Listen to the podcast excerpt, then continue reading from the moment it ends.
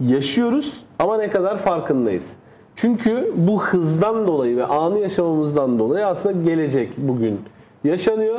Sadece evrimleşerek ilerliyor. Çünkü daha öncesinde bizim hayatımız daha doğrusaldı. Onun için geçmiş, gelecek, şimdi vesaire vardı. Ve Aristo mantığı daha çalışıyordu birler sıfırlar.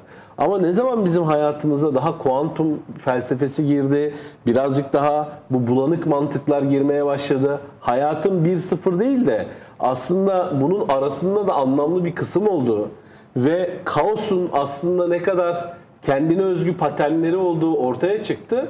Ve o zaman aslında bizim de doğrusal düzlemde zaman kavramlarımız değişti.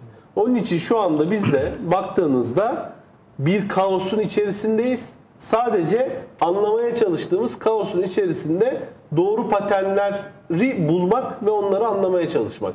Anladığımız zaman geleceğe dair ya da bundan sonra yaşayacaklarımıza dair insanoğlu olarak enstrümanlar ve ipuçları alabiliyoruz.